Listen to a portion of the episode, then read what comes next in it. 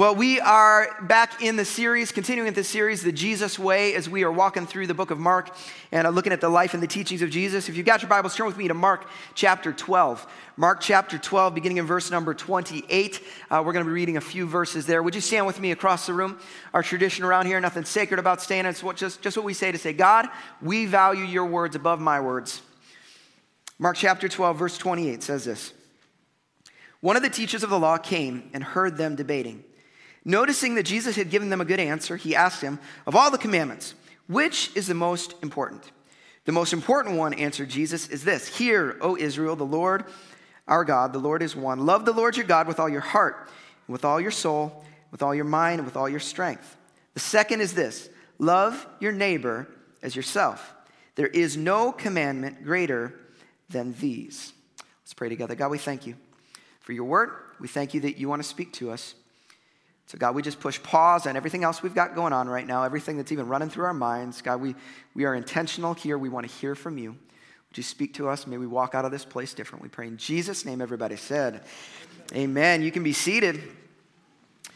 Well, I'm going to start this morning uh, with a moment of honesty. Uh, I just need to confess that I have a secret love in my life. It's called efficiency, okay? Can anybody relate to that? I love efficiency. Like, there's nothing like, I love it when people have found the quickest, the most effective way to accomplish something in, in the world. Like, there's sometimes in life where I show up to an event, I am in a line for something, and I'm thinking to myself, it should not be this difficult, folks, right? You know what I'm talking about? Like, seriously, was anybody thinking when we put this thing together? You know, we love it when people can be efficient, when companies can figure out a way to make something efficient for us. Think about it. Back in like the 90s, remember when you need to search something, you go to Yahoo! You remember that? Okay. Remember that? And then suddenly this company came out called Google and they made everything simple. It was just clean. And now they've taken over the world and it's scary. But they took the complex and they made it very, very simple. There's another company out there, what? Apple. Apple, they make these complex ideas and all this stuff, but so simple. Our two year olds are the ones teaching us how to use an iPad or an iPhone, exactly. Okay? And then there's the greatest, the one that, that Amazon Prime. How many of you like their, your Amazon Prime out there, okay? I know they're taking over the world and it's horrible, but I love it. I don't care. I hit a button and it's at my door in a day. It's amazing. Okay?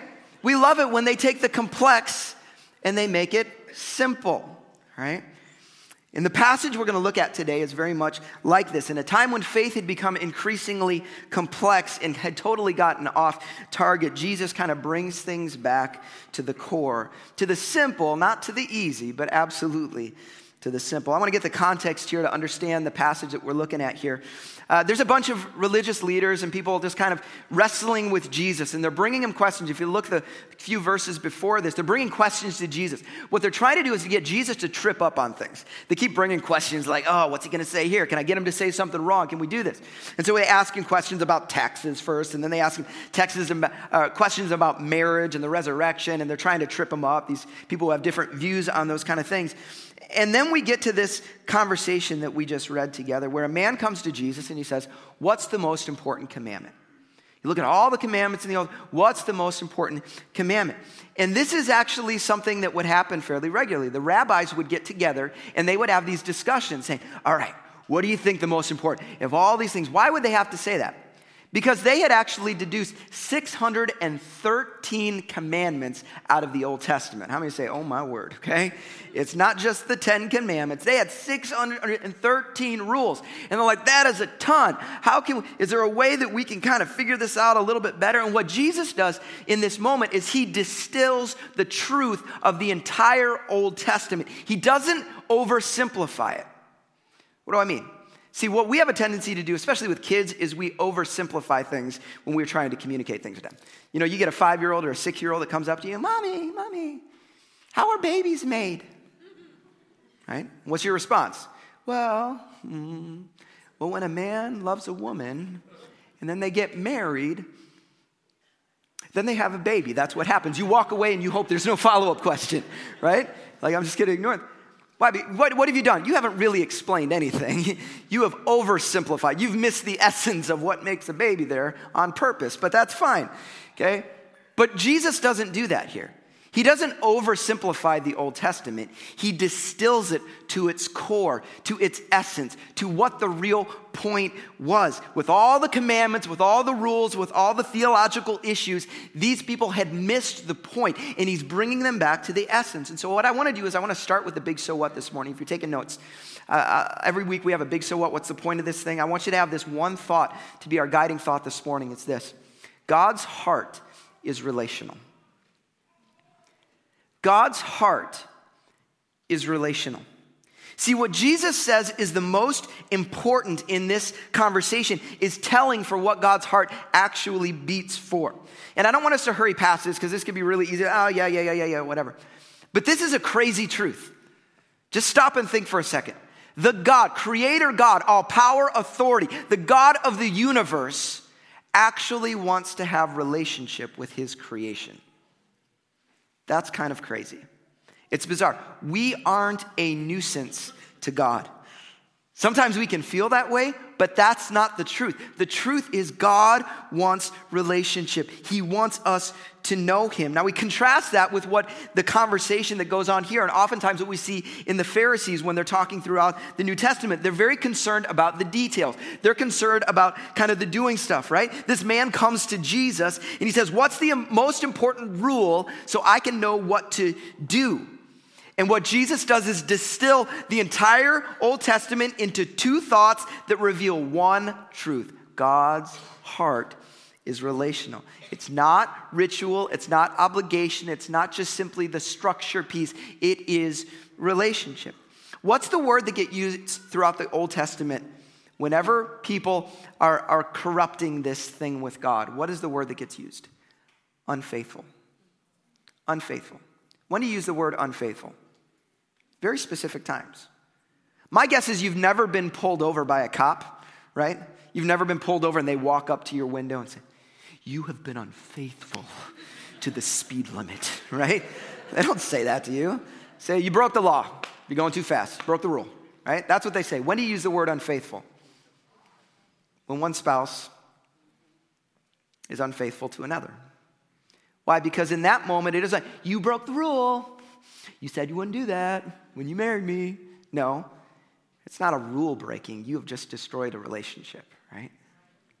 You've been unfaithful. And see, this is what we have to understand. God's heart is not like, are there, are there things, are there rules and laws? A hundred percent. But at his heart, God's heart is relational. His desire is intimacy, a real, honest, raw, authentic relationship. Hear this God invites us into a love story, not into an instruction manual. Okay?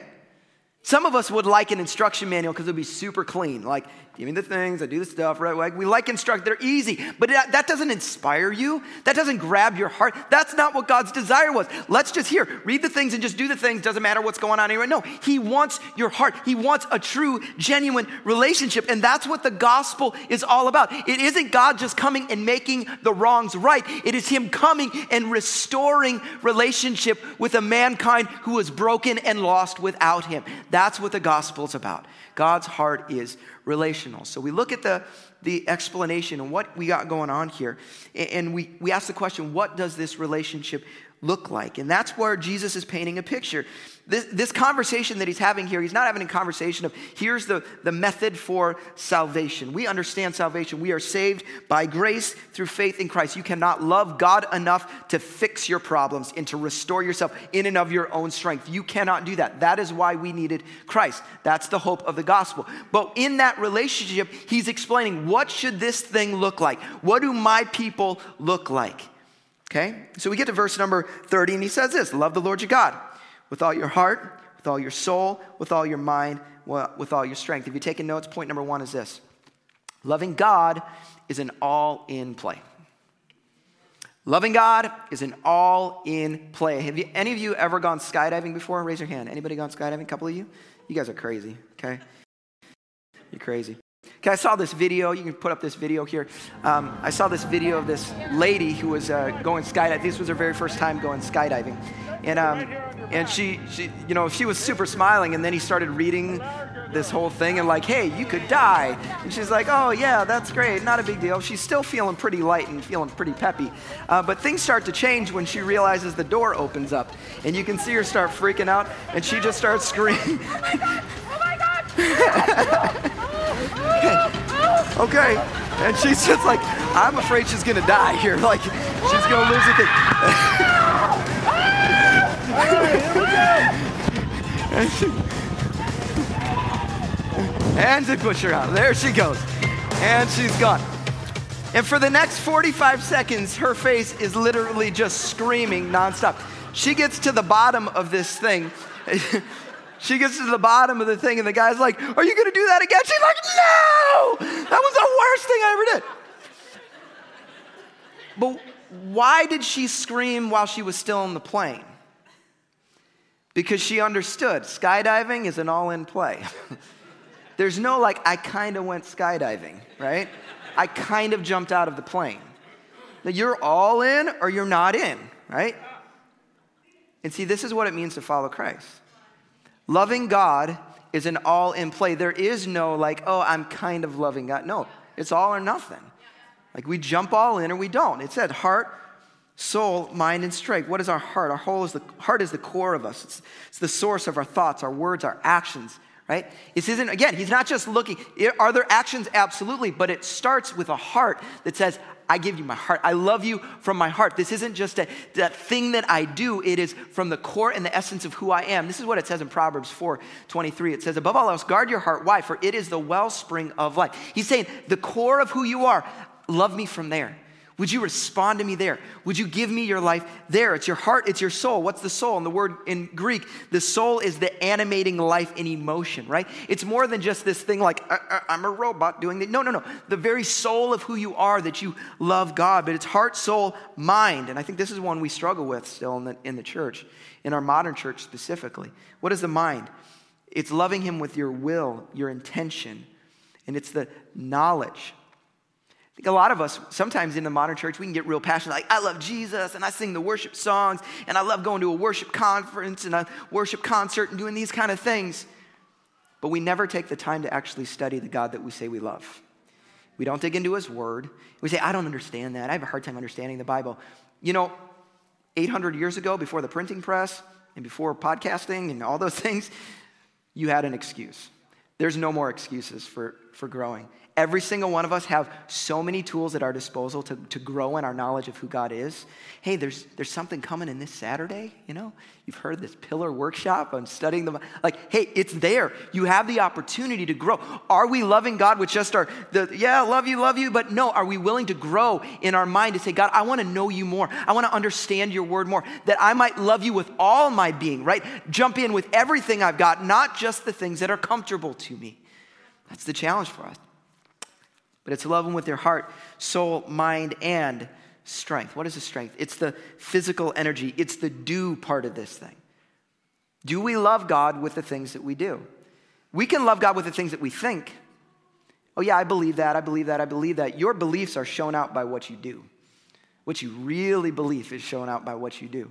Your actions prove, is he Lord? Do you want to love him? Okay, well, then it has to prove itself with some of the actions that we have. In fact, the, the uh, scripture that Jesus is quoting here is out of Deuteronomy chapter 6. And I want to read the following verses. So he does it, love the Lord God with all heart, soul, mind, strength, all that thing. And then he goes on and says this in Deuteronomy These commandments that I give uh, you today are to be on your hearts. Impress them on your children. Talk about them when you sit at home and when you walk along the road, when you lie down and when you get up. Tie them as symbols on your hands and bind them on your foreheads. Write them on your door frames of your houses and on your gates. What is he saying? The whole idea is that this isn't just something you think about and you talk about, it actually works its way out into every area of your life. As you're coming and you're going, this loving God becomes something that fleshes itself out in every area. There is no part that you hold back to yourself. We talked about this in Alpha on Wednesday night if you were there, but we quoted from James chapter 1, verse 22, and it says this Do not merely listen to the word and so deceive yourselves.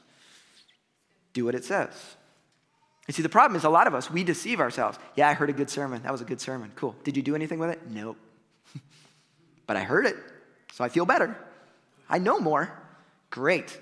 You're deceiving yourself at that point.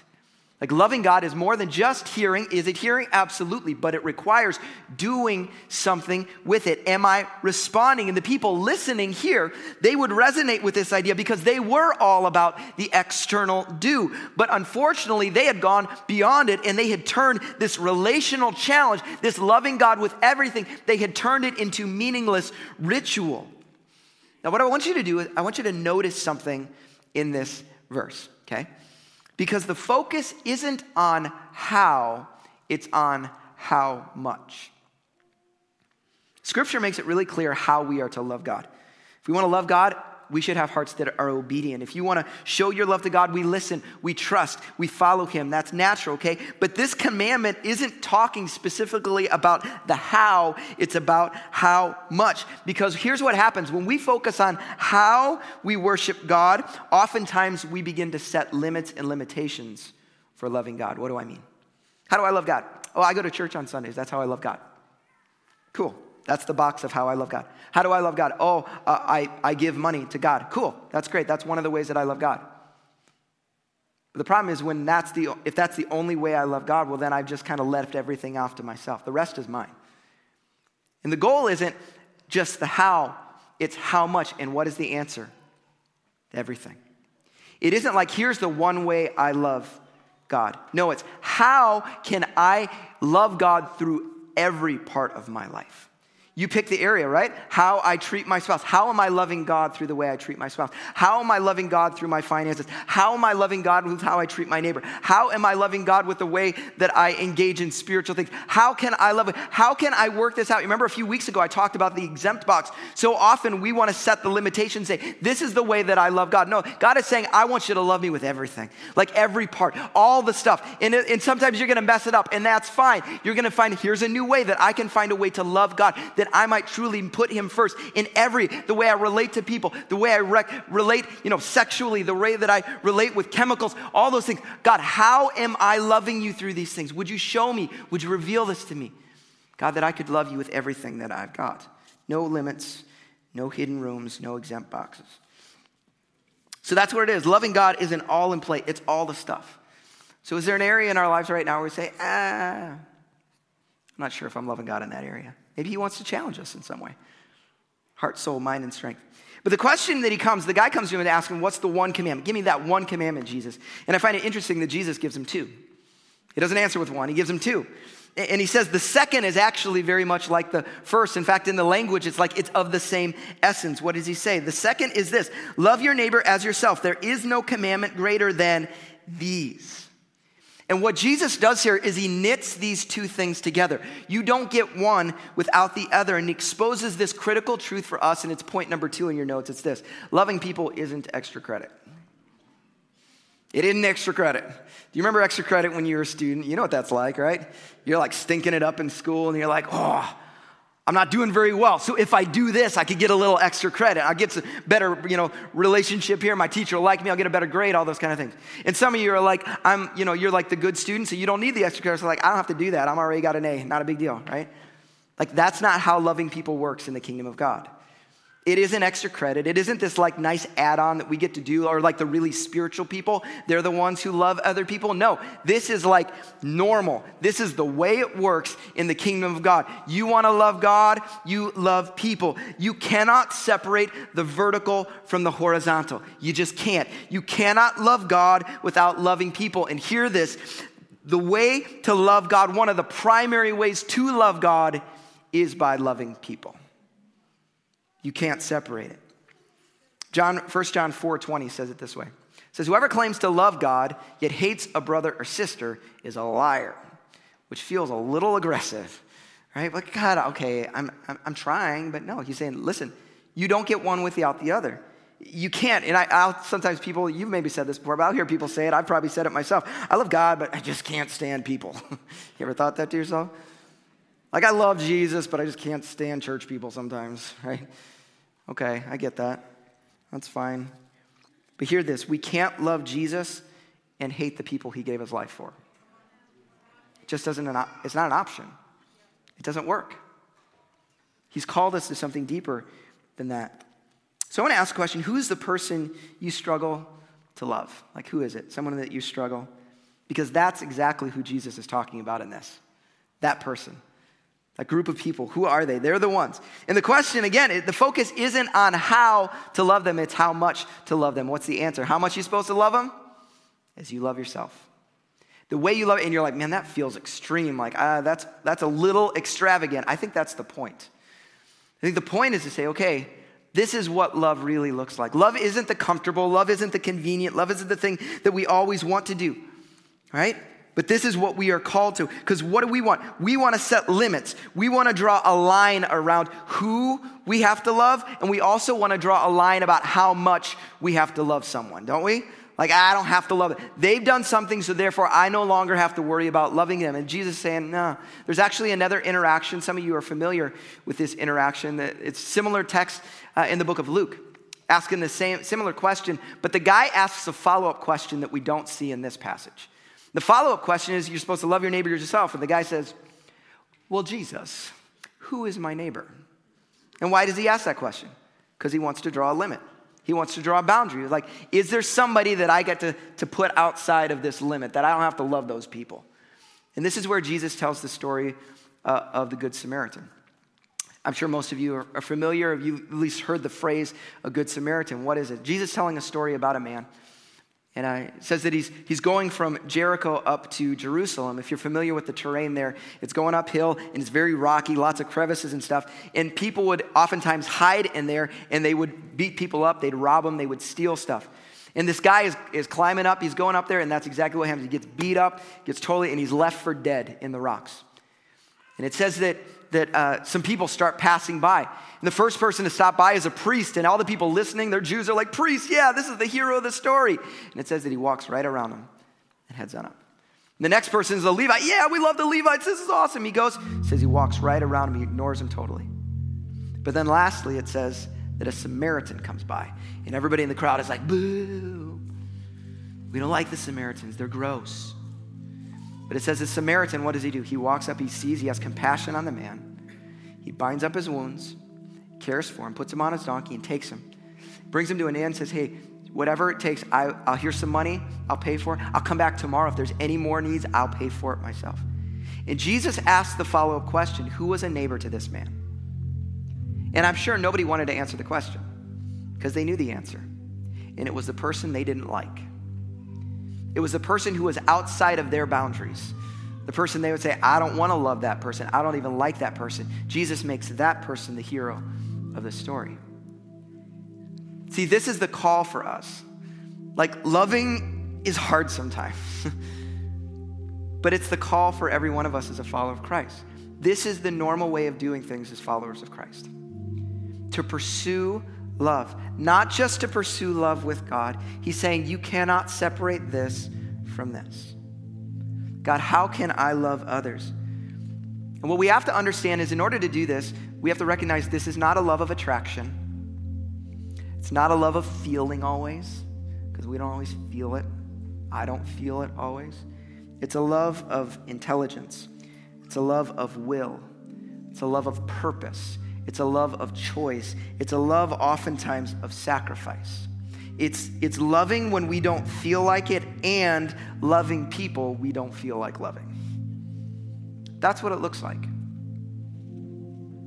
I don't know about you, but for me, it can feel a little overwhelming when I think about this. I'm like, oh man, that's, that's hard, God. Like, I don't even know how to do this. Like, how am I supposed to love people that drive me crazy? Like, how am I supposed to do that? I think we go back to the gospel. And what does the gospel say? It says, while we were still sinners, Christ died for us. Right? What does it say in 1 John 4 19? It says this. We love because he first loved us. That's the motivation. When we've truly received, not just heard, but when we've received the love of God, when we've understand how little we deserve God's love, and yet he has poured it out on us. When we are able to receive that and let his transformative love begin to shape our hearts and our minds, it puts us in a posture where suddenly we're able to say, you know what, that person, I love them. Not because they're beautiful, not because they do what I want them to do, not because everything worked. No, I love them because when I was unlovable, Christ loved me. See, that's what, it, that's what it means to have a heart shaped after Christ. That's why this whole gospel thing is not about behavior modification, it's heart transformation. It's God doing something in you that you could never do for yourself. And that's what some of you need this because your hearts are hard to certain people. And God is saying, listen, would you receive my love? Because when you receive my love, I will do something in you. I will produce something in you that is something you couldn't figure out on your own. Every one of us needs this. God, would we, would we love as you love us? And I would say this would we take on the call that says this God, here's how I'm going to love you. I'm going to love you by loving that person. Because I think some of the best acts of worship are not what we do here on Sunday morning when we raise our hands and sing songs. That's great. I'm pro worship. I was worship dude for a long time. I love worshiping. But I think some of the greatest acts of worship are in the week when somebody treats you like garbage and you say, God, I'm going to choose to serve and love them anyways. And that is my worship to you. That is me loving you, God. I'm, I'm going to value them. And God, that's how much I love you. That's what it looks like. It's a change of our perspective. And so I want to I want to close with just a question here this morning. And I want to just sit here for a moment at the end. And it's this, who is God calling you to love? Who is God calling you to love? Now obviously the simple answer is everybody. Okay, great. That's a little over the top for us right now. What I want you to think about, who is God calling you to love right now that you're struggling to love? For some of us, it's a person. It is you know it right now like I'm struggling with this person. For some of you, it is somebody in your house right now. You're having a hard time loving. I don't know who it is. Maybe it's your parents. You come here on the weekends and you're like, Jesus, I love you, but you treat your parents like garbage. Okay? God's calling you to love. Maybe it's your spouse. You're like, put on the show. Yeah, we're just a happy couple. In reality, you treat each other like garbage all week long. You're not serving, you're not caring for one another. Okay? Is that the person you need to begin to, to show love? To say, God, would you begin to change me? God, could I could my my love for that person begin to be a, a way that it's reflecting how much I love you? Maybe it's a neighbor, maybe it's a coworker, maybe there's a classmate, maybe you're thinking about right now, who is that person? That person that drives you crazy, and every time you see them, you cringe. Every time you see them, you're like, oh, they drive me nuts. Oh, I, uh, they, uh, they grate on me. And maybe you honestly, if you're honest, you're struggling like, I have hatred toward a person right now. I don't know who that person is. My prayer is that the Holy Spirit would bring that to the surface right now for you. Who is that person? Because for some of us, that is the response here this morning. Who is the person? But for others of us, it's not a person, it's a people. It's a group, it's a type, a group of people. Because we can have a tendency, we're all, it's natural, we can all have a tendency to have a bias against a group of people, to be prejudiced against a group of people. It can happen. And it can influence then the way that we think about people, the way that we care for them, the way that we choose to serve and to love them. What are those things? You can have a bias. It could be, you know, it could be a racial group. It could be a cultural group. It could be a political group. It could be an economic group. It could be an ed- educational group. It could be a certain personality. It could be a certain type of a worldview. I don't know what it is. But we have a tendency to, to in this world that we live in, how many know this? We are in an us them world, right? It's always there's us and there's them. There's us and there's that. And we can draw categories around that all the time. The problem is, oftentimes we will draw a boundary around the thems and say, well, I don't have to love them because of fill in the blank. I don't like it. I don't think they don't believe what I believe. They don't do all those things. And therefore, I treat them differently. I think differently about them. I don't know who that group is for you that you struggle with, but my, my belief is that, that there may be a group that you need to say, God, my heart's gotten hard toward those people because I've thought of them as thems. God, would you soften my heart? I'm not saying you need to agree with every person. I'm not saying you have to believe what everyone else believes, but we are called to love them in a self sacrificing way. And, and as, we, as Jesus said, if we are not choosing to love them, we're a liar if we say we love God.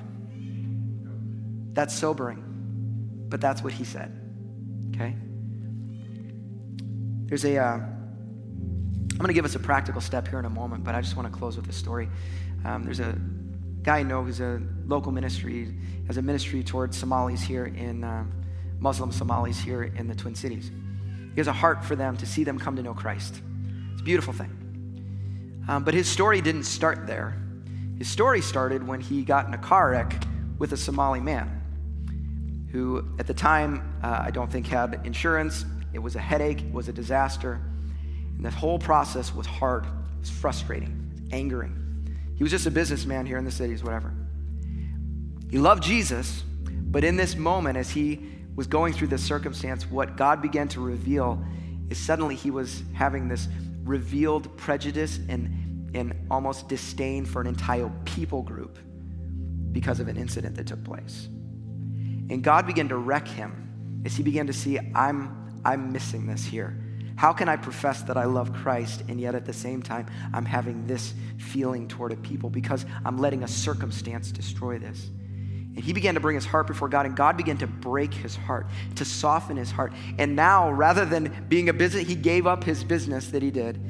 And he's now started a full time ministry reaching Somalis because God has burdened his heart for those who are. His love for them is just palpable when you see him. His, why? Because God began to do something in him that he couldn't do for himself. And why do I tell you this story? Because when I tell you about who's the person, who, who's the people, you might think to yourself, there's no way I could love this person. There's no way I could do it. Guess what? God can do that in your heart. He can. He, begin, he can begin to transform your heart in a way that's beyond your ability to do. He can. But it begins in a posture of repentance to say, God, I see where it's I see where I'm wrong. I see where I'm missing it here. God, would you help me? And so I want to give you a very practical uh, challenge for this week, and it's this. You said, Who's the person? If it's a person or a people, write it down. Who's that person? Write their name down. It's a people group, write the, their name down. It's a political group. Is it a people who believe certain, a different demographic that just frustrates you? Write it down. And I want you to begin, begin praying blessing over them. Amen. Why? Because that's exactly what Jesus told us to do. Talked about it two weeks ago. What did he say in the Sermon on the Mount? Those who persecute you, those who hurt you, pray blessing over them. And watch what God will begin to do in your heart as you begin to say, God, I'm willing to pray over them. I'm willing to bless them, to encourage them, to ask that God would work in their hearts, in their lives. God will begin to do something in your heart as you open your own heart to Him, okay? I'm gonna invite you to stand with me across the room. And I want us to close with a, in, a, in a prayer, and then we're going to just respond by singing just a few lyrics that we sang earlier. But uh, I want us to have this heart that says, God, who is it? And so even as we're praying right now, as we're going to sing in a moment, you may still, you may be like, I don't have an answer yet, Greg. Okay, cool. Just keep praying. I think God's going to shine a light because I think every one of us have someone or a people group that we struggle with at times. And I don't want us to just simply hear this message and say, yeah, we should love people. I want us to walk out the door and say, God, I really want to love people better than I do today. So, would you bow your heads and close your eyes with me? Let's pray together. God, we thank you so much that you're constantly inviting us into something better. You're constantly inviting us into this relationship with yourself, but you are calling us to relationship with others. Lord, we acknowledge that we don't do it well a lot of times. We go the wrong way at times. And so, Lord, we are asking by your Spirit, Lord, that you would do a work in our hearts.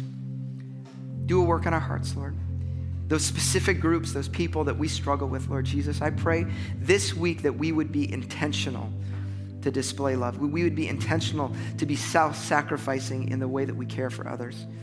Lord, that we would respond to your love by giving it, not holding on to it.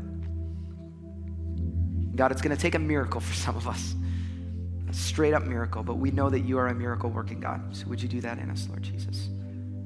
Thank you, Jesus.